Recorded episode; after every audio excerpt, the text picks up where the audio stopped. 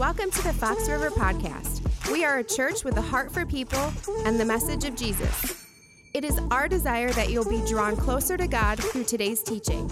To access notes from today's message, go to foxriverchristian.org slash message. Thanks for listening. Merry Christmas, everyone. We are so glad that you're able to join with us. I'm Guy. It's my privilege to be the lead pastor at Fox River. This Christmas of 2020 is certainly going to be different.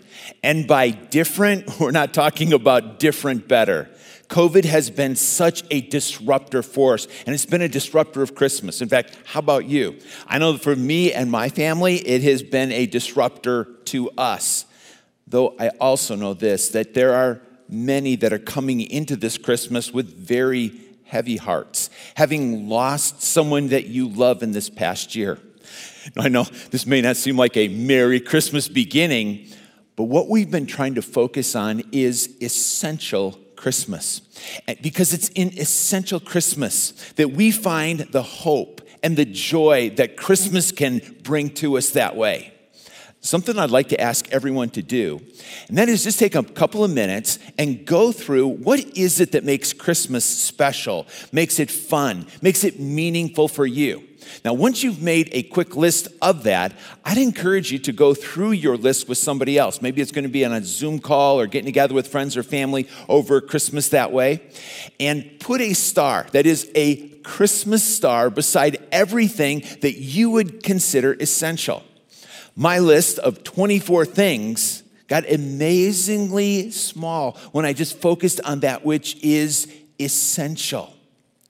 You know, in 2020, we have heard about essential services and essential personnel. We've got some of our essential personnel of Christmas that we've already looked at this week. We've got the shepherds, we've got the angels here, we've got the magi and the worshipers, of course, Joseph and Mary. But the essential person of Christmas would be Jesus. Because without Jesus, we don't have Christmas.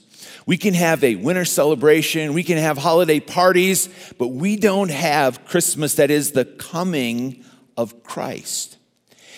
And it is just so appropriate that it's Jesus Himself that gives to us the essential Christmas message. He originally did this, sharing this message that is as essential as food, water, and air to us physically to an individual that the community deemed to be a very good person, somebody that was spiritual, somebody that we would definitely want to have as a neighbor of ours. His name was Nicodemus.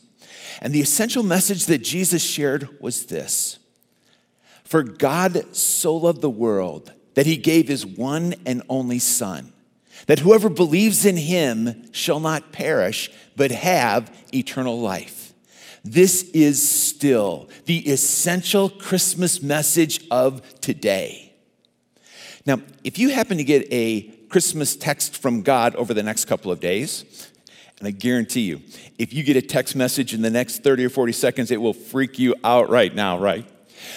But if you were to get a Christmas text from God, it would include in it this that God so, so, so, so, so loves you. You see, when Jesus put that little word so, for God so loved the world, he was adding an intensifier. He didn't have to have the message in there. He could have said, God loved the world and gave his son. But because Jesus knew of how God so, so, so, so, so loved you, he made sure that intensifier was in there. And for some, this may be one of the messages that God wants you to hear tonight. He wants you to hear today, this Christmas season. Let me ask you who is it that you so, so, so, so, so love? You love in such a way that you would do whatever was in your power. You would sacrifice for that person to be able to help them out. Maybe it's a spouse, maybe it's a child, maybe it's a parent, a relative, a friend of yours, whoever that happens to be. Don't miss the opportunity of this Christmas to make sure that you communicate that love that you have for them. And as you do that, let this be the reminder that the love that you so, so, so, so, so have for them is the beginning point of the love that God has for you. Now, the text again that you'd be getting from God wouldn't be a group text. It's not a mass text that's being sent out in any way, because the text would be addressed to whoever. And that word whoever is a singular individual. You see, every whoever has a name, every whoever has a birthday, every whoever has hopes and dreams and aspirations and struggles and fears that they're going through in their life. It's to the individual that Jesus said, This is the message of God, the essential message that He has for you. And then Jesus adds an essential response to that message. He says that whoever believes in him, that whoever believes in Jesus. Now, when Jesus referred to believing, he wasn't just simply um, talking about a mental assent, like um, I believe in George Washington, I believe in Abraham Lincoln, because that is just an acknowledgement. It's not a trusting in, it's not an action that we're being called to, which the word that Jesus uses here is what is. To believe would be before I step off the side of a cliff when I, that I'm going to rappel down. I need to believe that my anchors are good and that my equipment is trustworthy. I needed to believe that the parachute I was wearing before I jumped out of an airplane was going to bring me safely to the ground. Otherwise, there was no way in the world that you would have got me out of that airplane. Believing always calls us to trust in an action. I knew about Jesus long before I trusted him as my Savior. Some have believed and trusted in Jesus as children. Some, it's much older. In fact, for my dad, he was 88 years old before he believed. How about you? There's an urgency that Jesus attaches to this essential message. When he puts the words in here that they should not perish, Jesus knew that every one of us are going to spend eternity somewhere. COVID, as we mentioned, it certainly disrupted our lives, but it's also brought over a million people into that point that they have perished. Global pandemic that we had had about 100 years before this, it's called the Spanish flu. The Spanish flu affected one third of the entire population of the planet. And of them, one out of every 10 that got the Spanish flu perished. The global pandemic before that, you may have heard of the bubonic or the black plague. When it came to Europe, almost half, 45% of all of Europe perished by that. And Jesus knew this that 100% of us have been affected by sin.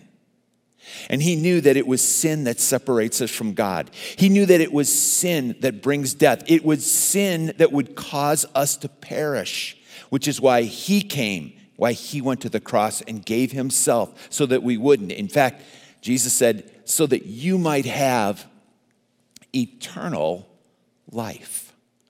Love the word that Jesus used for eternal, because when we read it, we may, we may think this um, that we'll someday be able to go to heaven. But eternal, the word that Jesus uses here, isn't simply about quantity of life, but it's about a quality of life. In fact, Jesus goes on to say this just a little bit later. He said, I have come that you might have life and that you might have it to the full. Jesus knew that when we believe in him, when we would trust in him, that it would have an impact on our life. And when I was getting ready, um, thinking about this particular opportunity I'd have with you, I just thought I'd shoot a note out to um, several people and ask them in a sentence or two, what difference has Jesus made or is he making in your life? And I just kept getting responses back. And I've, I've got responses about that thick right now. Let me just take a moment and share a couple off the top. Allie said this that I would likely not be alive today if Jesus hadn't made his miracle out of my mess. Ken, having Jesus in my life grounds me and brings me peace when it seems everything is out of control.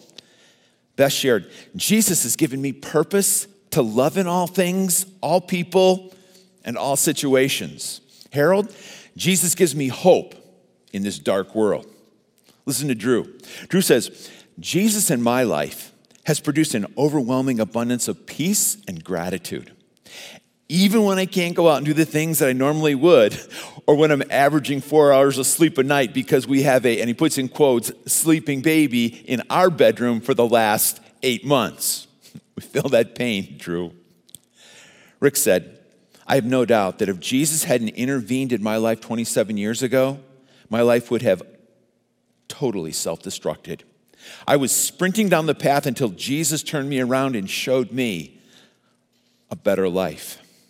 Katie shares, it honestly would probably be shorter for me to tell you the places Jesus isn't making a difference in my life because the answer is nowhere.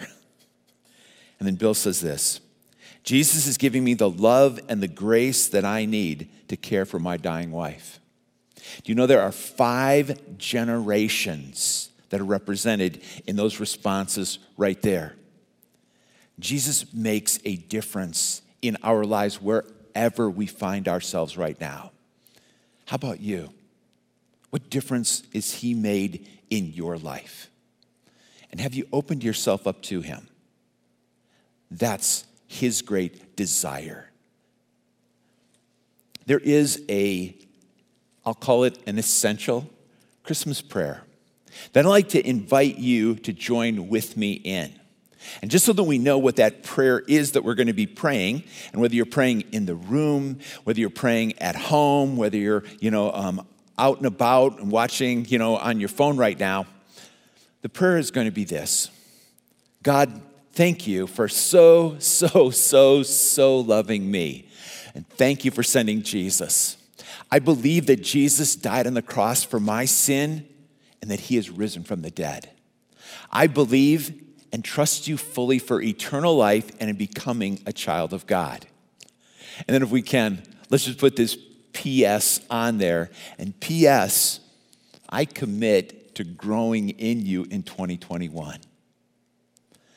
Let me invite you to pray out loud with me right now this prayer. God, thank you for so, so, so, so loving me. And thank you for sending Jesus. I believe that Jesus died on the cross for my sin and is risen from the dead. I believe and trust you fully for eternal life and in becoming a child of God. And God, I also commit to growing in you in 2021. Amen. Now, if this is the first time that you have prayed and asked Jesus to be your Savior, to put your faith and trust in Him, then would you just wave at me right now? That is so wonderful. Here's what I want to ask you to do I'm going to ask you, please text me the word follow at 75787. Let me say that again follow at 75787, indicating that you have opened your life up to receive Jesus. I'd like to be able just to send you a resource and something that I hope will be a great blessing to you. So cool. We hope you were encouraged today. Subscribe to the Fox River Podcast to ensure you don't miss future messages. Stay connected through our social media channels on YouTube, Facebook, Instagram, and Twitter. And of course, make a difference in the lives of those you know by sharing with them. We are grateful for you and hope you join us again soon.